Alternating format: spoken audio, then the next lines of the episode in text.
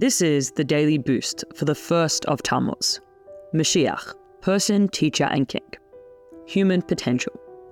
Sometimes, the word Mashiach is used to describe a concept, such as a spiritual state or a geopolitical event.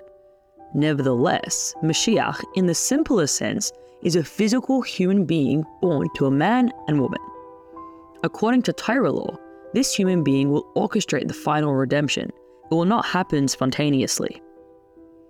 This is in keeping with our belief that God put us on earth to perfect the world through our actions.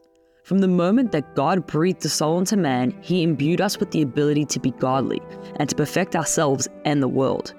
Mashiach demonstrates that we, as humans, have godly potential far beyond what we imagine.